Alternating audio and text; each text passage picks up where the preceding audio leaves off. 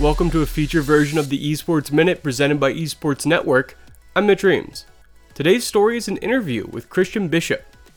Bishop is the commissioner of the World Showdown of Esports, which goes by the acronym WSOE.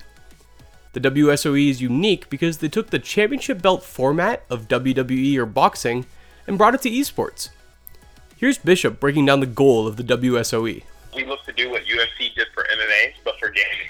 So we focus on the most relevant games, teams, players. The WSOE has now held five events in four different games.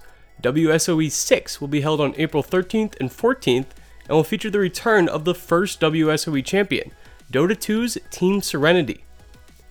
The first day of the tournament will have four challengers face off in a mini bracket, and then Sunday, the winner of that bracket will take on Team Serenity in a best of five showdown for the championship belt.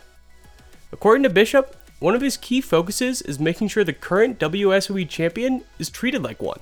We got her first class flight, you know, gift bags. You know, she had an awesome dinner with all of her friends. She had, you know, a private driver pick her up from the airport. So we wanted to give her that champion experience. Bishop hopes the WSOE will eventually support six to eight of the largest esports in the world.